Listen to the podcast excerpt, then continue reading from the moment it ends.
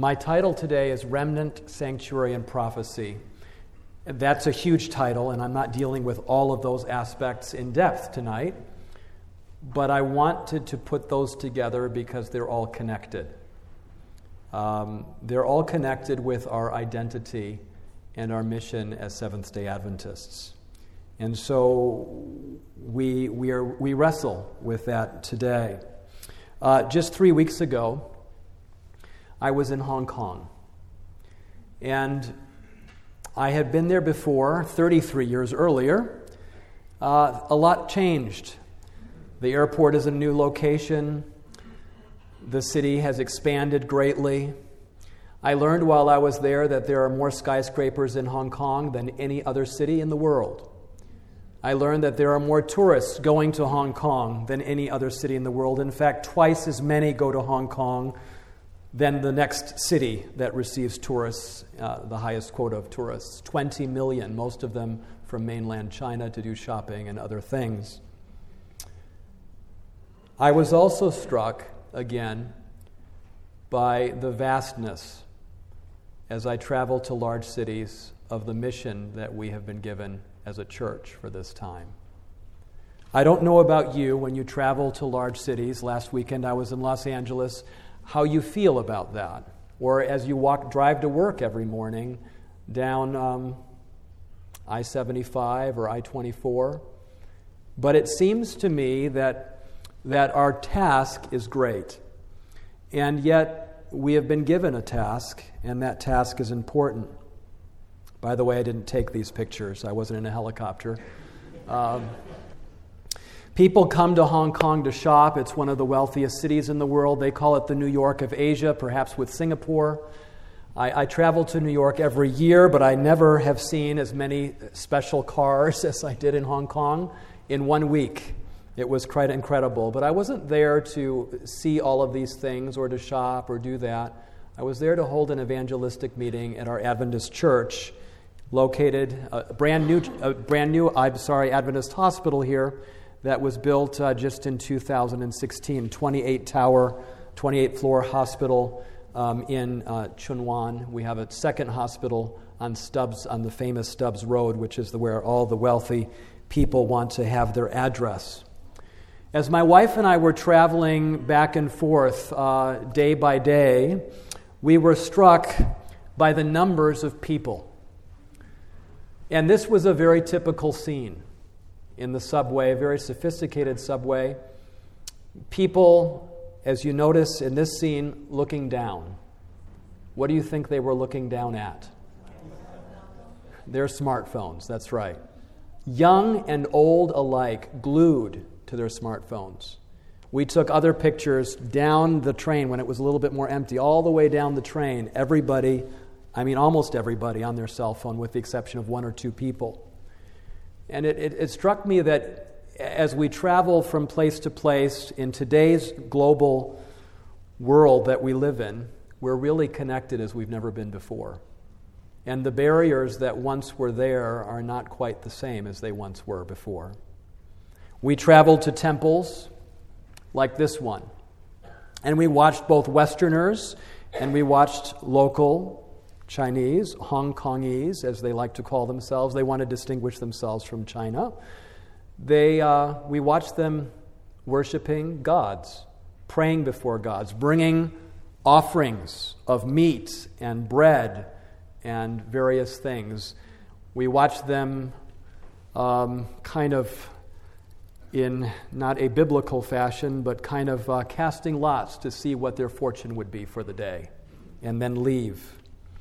And we saw this again and again. We saw temples dedicated to Buddha. We saw the largest Buddha supposedly in Asia. We had to take a cable car to get there. And there it is on top of a mountain. You could see it, you can see it from miles and miles and miles away. And we saw Westerners as well as locals and others who were coming worshiping uh, here and bowing down before this metal artifact. It's challenging. It's challenging in a part of the world where we have so many people. 1.4 million, billion people in the world are Chinese. If you add 40 million in Hong Kong and Taiwan and another 40 million outside of that territory, like the individuals that run China Kitchen here at Four Corners, you have even more individuals uh, around another 40 million around the world. So 1.5 million, really, a billion, I'm sorry, individuals in the world. When our church was founded in the 1800s, around 1850 or so, 1865 to be exact, but in that transition from the 1940s and 50s, our world population was 1.2 billion. Notice how it has grown over the years and what the projection is for the future. Between 1927 and 1974, a period of about 50 years, our population, our world population, doubled. From 1951, I'm sorry, to 1974 to 2025, it is estimated to double again. And we're not too far away from 2025, are we? And from the graph, you can see just this exponential rise, and we don't really know the territory there in, in the light blue where, where it's heading, if it will continue its precipitous rise or whether it will eventually level off. I bring this up because of the daunting task that the mission that we have is. That mission is getting greater, not smaller. And yet, our mission remains the same, isn't it? And, um, and so, today, as we think about that mission and think about this weekend, the special place that we have to reach a world for Christ, as Christ is ministering in the heavenly sanctuary, it is something to think about. I want to also mention that for many in our church, these distinctive doctrines don't have the same value, perhaps, that they did to our pioneers. And I'm referring to a recent study that was conducted by our own School of Religion faculty member and others within the department, together with the Archives and Statistics Department of the General Conference of three institutions Southern Adventist University, uh, Oakwood University, and Pacific Union College from 2001 to 2012. And in this statistical study that looks at graduates who have left the university and are out for a few years, um, it measures what their commitment is. This is called the Adventist Connection Study. What their connection is, first of all, with the church, and secondly, what their commitment is to the church and to its doctrines. And what you'll see here, of course, is a series of various uh, questions that have been asked about. But you'll look and you'll notice that at the bottom of this series of questions. God created the world at the very top, has the highest number of individuals that agree with that, least number that disagree. The red is disagree. I'm sorry, no, the, the, the, the um, purple is disagree. The red is still agree. Um, but as we go down the list, you notice that as we get down towards the bottom, notice that 1844 in the pre Advent judgment is third from the bottom. Marriage between those, between those with same beliefs is second. And the Adventist church is the last day, remnant church is the last. So, for some reason, there is becoming a, a larger disconnect with, with these uh, doctrines of the church and these ideas in the church. And I think, I think that perhaps is reflecting somewhat uh, these are millennials, of course, but it's reflecting somewhat um, part of the, the issues we face with identity today. So that's why we're having this conference, to look at some of those fundamentals again and see where we are at and why these things are important. Since we're an educational institution, I thought it would be good to share this quote from Education, page 125 to 126. And it it struck me again as a teacher how important this aspect is, and I thought to myself, is this really the primary focus of my teaching and my classes here? The central theme of the Bible, the theme about which every other theme in the book clusters, is the redemption plan. The restoration in the human soul of the image of God. He who grasps this thought has before him an infinite field for study. He has the key to unlock for him the whole treasure house of God's Word. The science of redemption is the science of all sciences. This is the highest study in which it is possible for men to engage. I think she would say women as well today. And no other study can, as no other study can, it will quicken the mind and uplift the spirit. The central theme is the redemption plan. In another place, she states that we will study the plan of redemption throughout all eternity and the mysteries thereof. In the Great Controversy, pages 488 and 489, she speaks specifically in a chapter about the sanctuary. This is what she says in the context again of this redemption plan. The sanctuary in heaven is the very center of Christ's work in behalf of men. Notice it's a kind of a theme here that is developing. It opens to view the plan of redemption, bringing us down to the very close of time and revealing the triumphant issue of the contest between righteousness and sin. It is of the utmost importance that all, how many? All, should thoroughly investigate these subjects and be able to give an answer to everyone that asks of them a reason of the hope that is in them.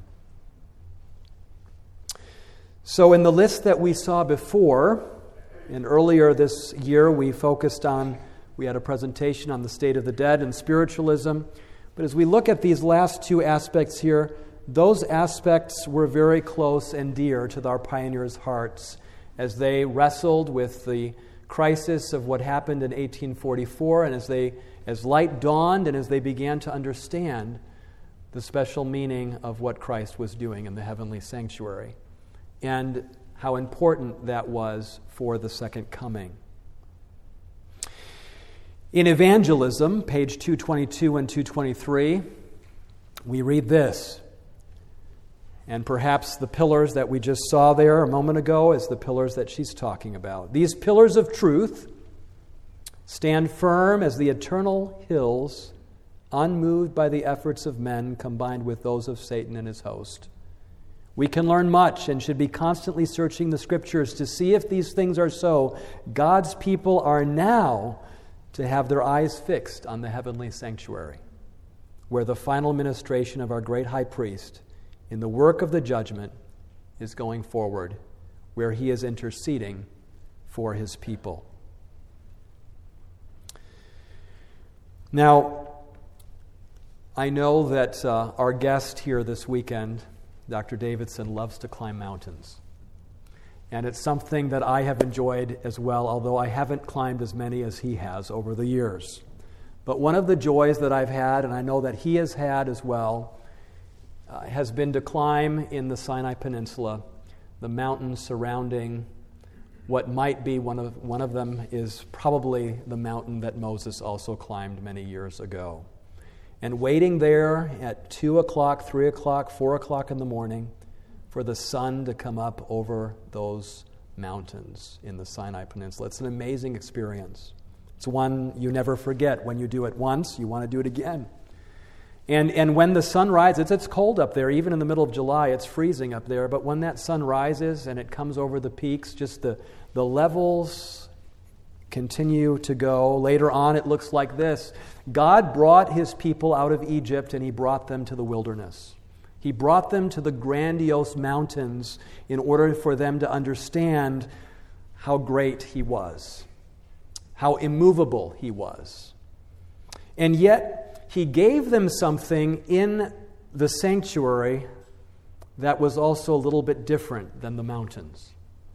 How is this different than what I just showed you a moment ago? It's mountains, right? But it is a painting. And studies have shown, studies from the School of Medicine at Emory University have shown that our mental reaction to a painting is completely different than from just looking at a photograph of something, as beautiful as that photograph might be. Because we recognize somehow intrinsically in our minds that a painting requires skill and it requires a great deal of effort. And, and there's something that happens in the brain, partic- particularly in the frontal lobe area here, that, uh, that interacts with a painting in a very different way. The neurons and the synapses, they, they just go crazy. And there are all kinds of amazing things, responses that are evoked that are different than a photograph. Participants who viewed these images and had their brains scanned using magnetic resonance imaging, the scientists were able to see these differences. Do you think God knew that at the beginning? I think he did. So he takes them out to nature, this beautiful nature. Yes, it's the desert, but it has its own beauty. And he takes them there and he has them build a sanctuary. A sanctuary where he will dwell with them. A sanctuary that will be the center of their existence. The sanctuary that will draw all of them to its presence that will provide illumination through the Shekinah glory at night. And from that same place, a cloud of protection during the day in the heat of the day. Exodus chapter 25, verses 8 and 9 says, And let them make me a sanctuary, that I may dwell among them, according to all that I show you. That is the pattern of the tabernacle and the pattern of all its furnishings. Just so you shall make it. So there was a pattern, a heavenly pattern that, that God communicated to Moses and to others to, to, to pattern things after. But he didn't just leave it there because if even Moses, with all of his amazing education in Egypt, destined to be the next Pharaoh of Egypt, even with all of that amazing uh, education, Moses probably would not have had the skills to build the tabernacle. And so, another passage, some chapters later in Exodus 31, tells us how he accomplished that. Then the Lord spoke to Moses, saying, See, I have called by name Bezalel, the son of Uri, the son of Hur, in the tribe of Judah, and I have filled him with the Spirit of God, in wisdom, in understanding, in knowledge, and in all manner of workmanship, to design artistic works, to work in gold and silver and bronze, and cutting jewels for setting and carving wood, and to work in all manner of workmanship. Indeed, I have appointed him with Aholiab, the son of Ahisamach, of the tribe of Dan, and I have put wisdom in the hearts of all the gifted artisans that they may make all that I have commanded you, the tabernacle of meeting.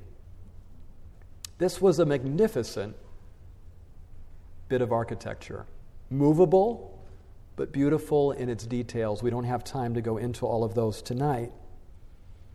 But God provided this through his artistic artisans. And I, I, may be wrong about this, but this is probably the first time ever in the Bible that we have an indication that someone is actually filled with the Holy Spirit or inspired to do something. Uh, we have Moses, of course, inspired to write. But these, this is the first time the Bible really speaks about this inspiration aspect that is given to artists to make the sanctuary. So it must have been hugely important for the ancient Israelites and as a type for us today as well for the future. Now, of course, that tabernacle moved from place to place, and uh, it moved many times. And uh, even when they arrived in the land of Canaan, it continued to move from time to time, from place to place. And it wasn't until David that there was a vision for building the temple, a permanent place. And that was placed in a very important place. It was placed right where Abraham had gone up on Mount Moriah to sacrifice Isaac. And it was where David had earlier on been involved in threshing and it was a very important spot that was chosen there in Jerusalem on the top of Mount Moriah. But it was more than that. I believe it was also very important in terms of its location.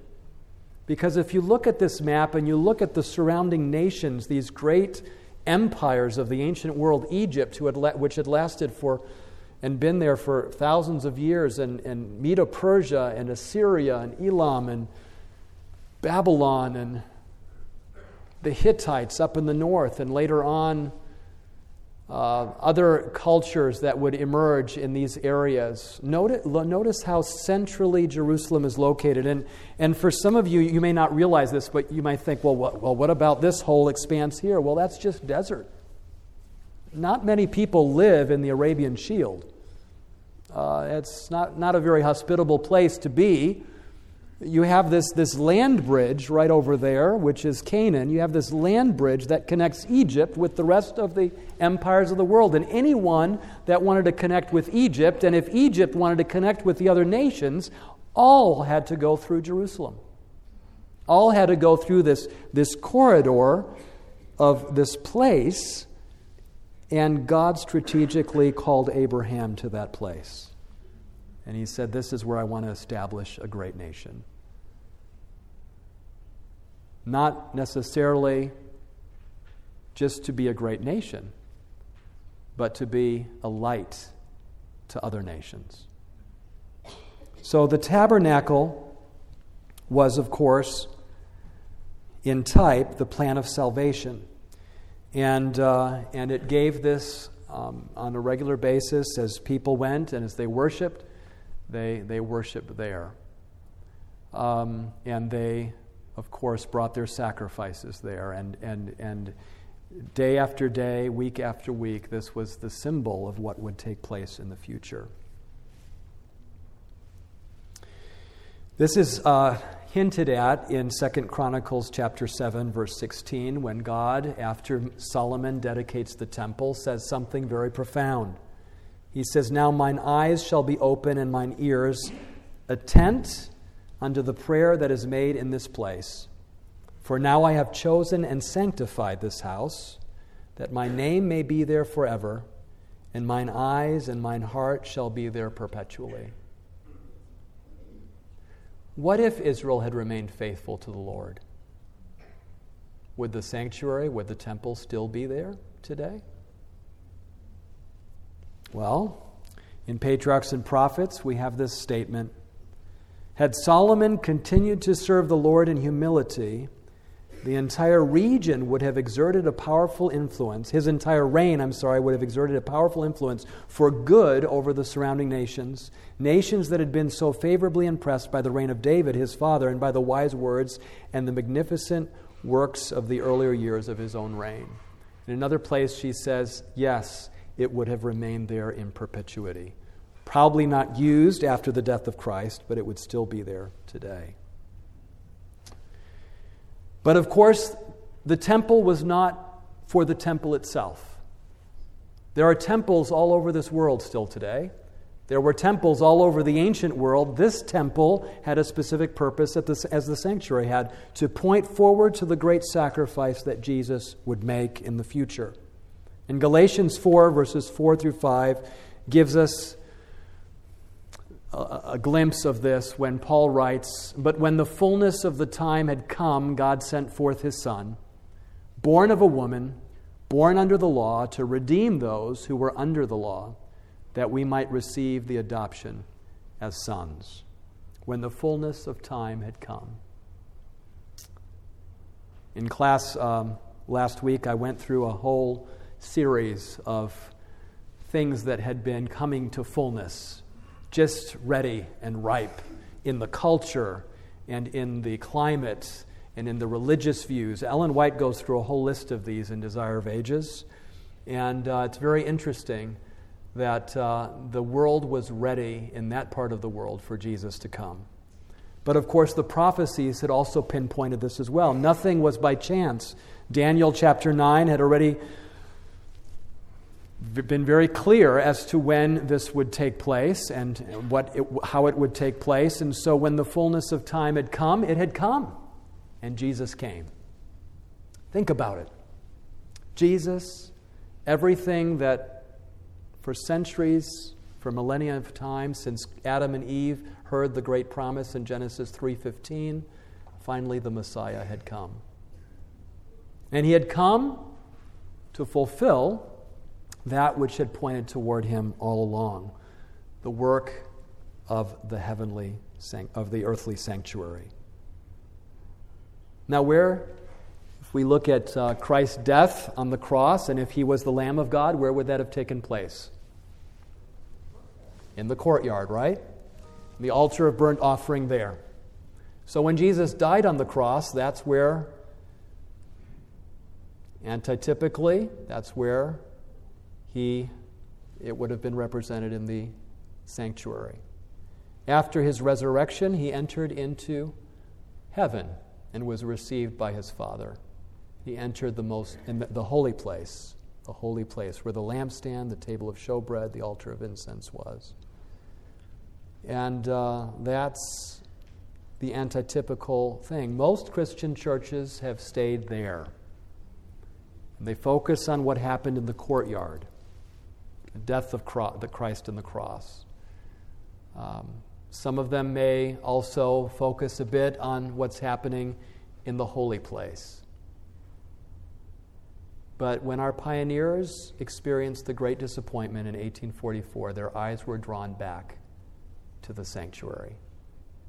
And their eyes were drawn to the most holy place and the antitypical Day of Atonement.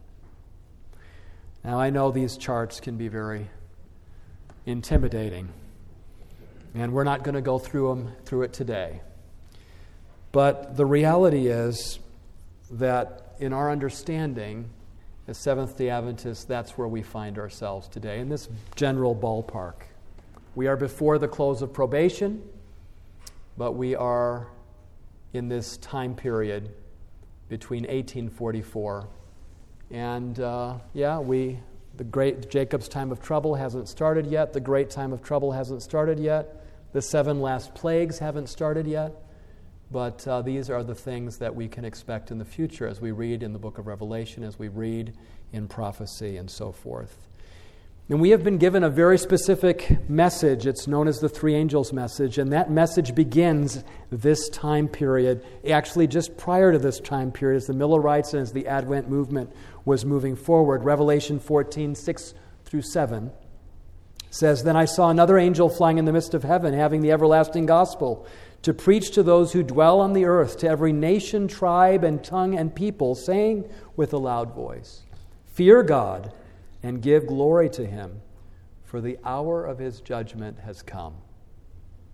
And worship him who made heaven and earth, the springs of the and the springs of water, the sea and the springs of water.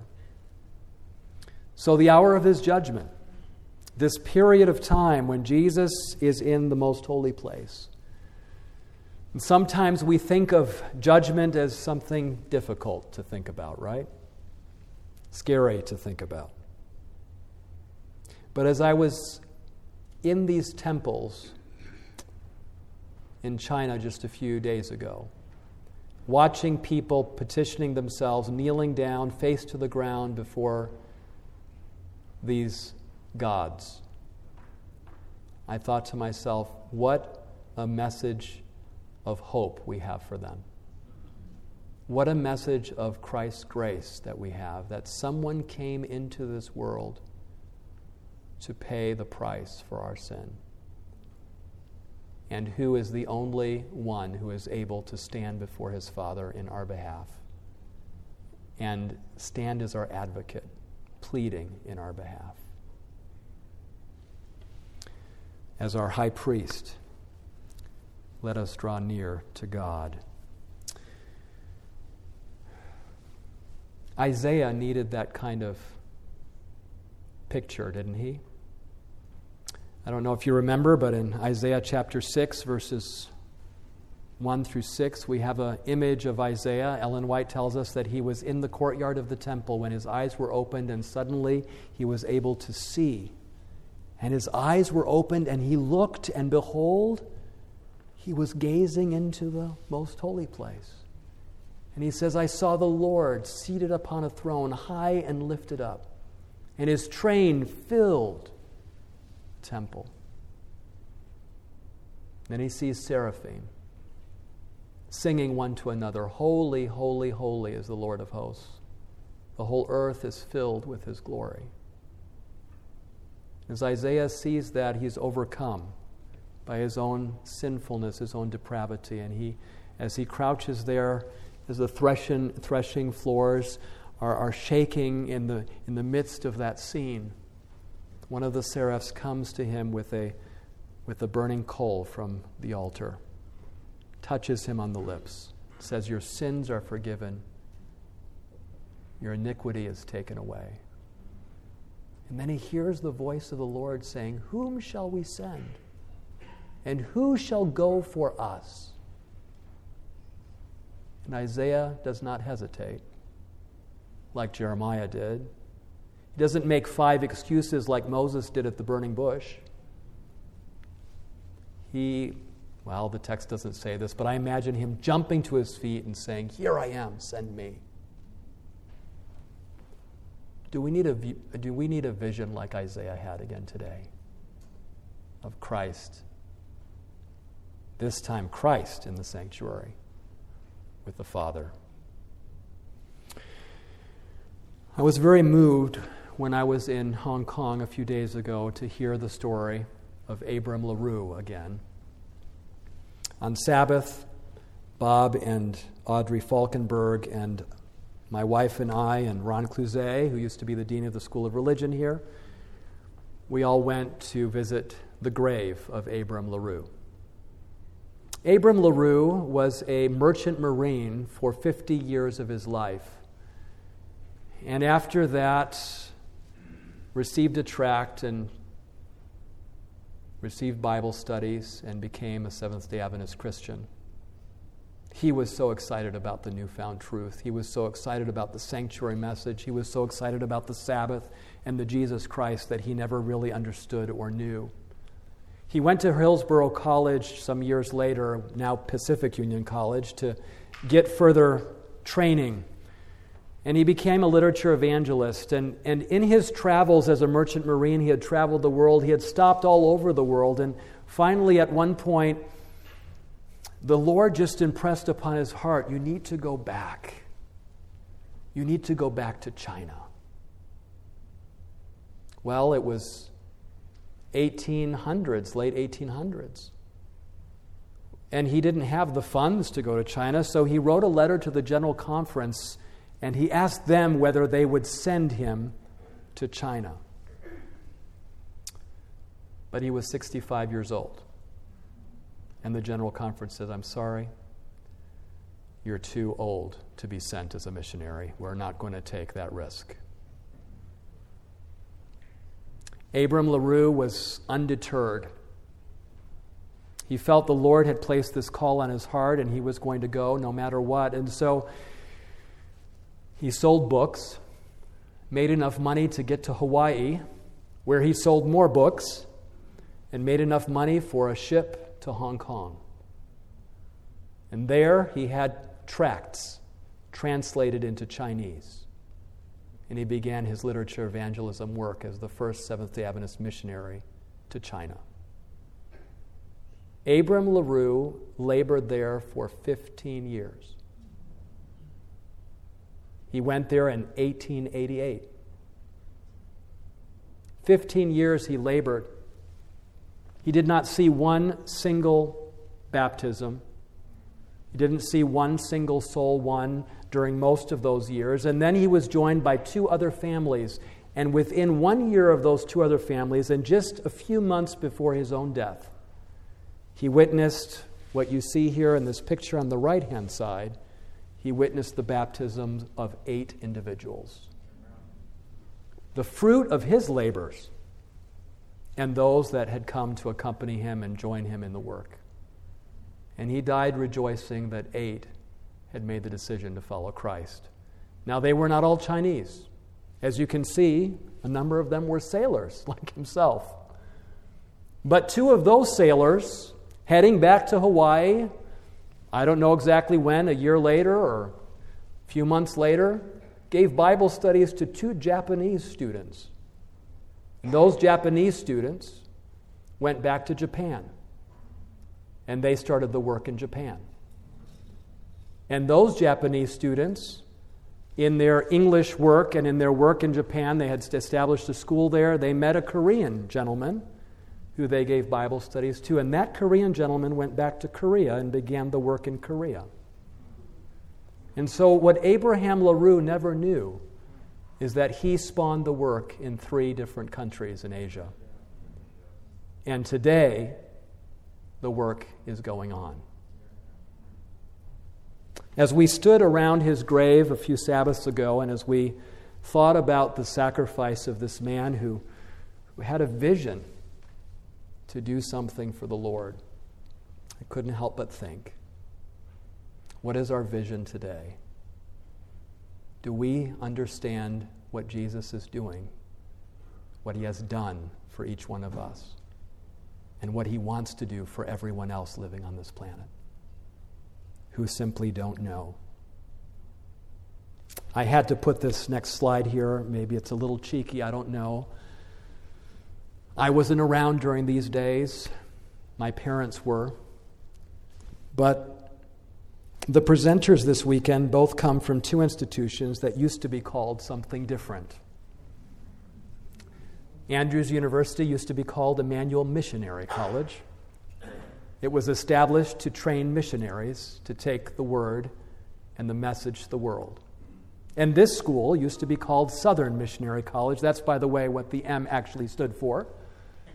Some people have heard other things around here, like Matrimonial College. But the M for SMC stood for Southern Missionary College.